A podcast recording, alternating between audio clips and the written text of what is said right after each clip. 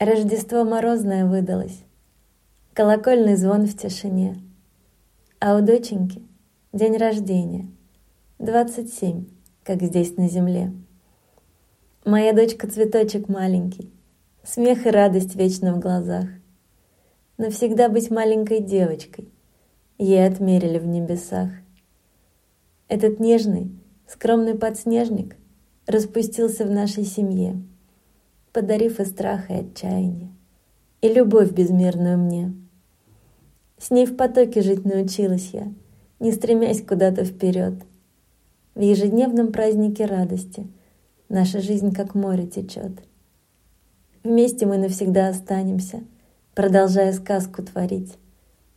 И она — тот якорь в безвременье, что меня заставляет жить.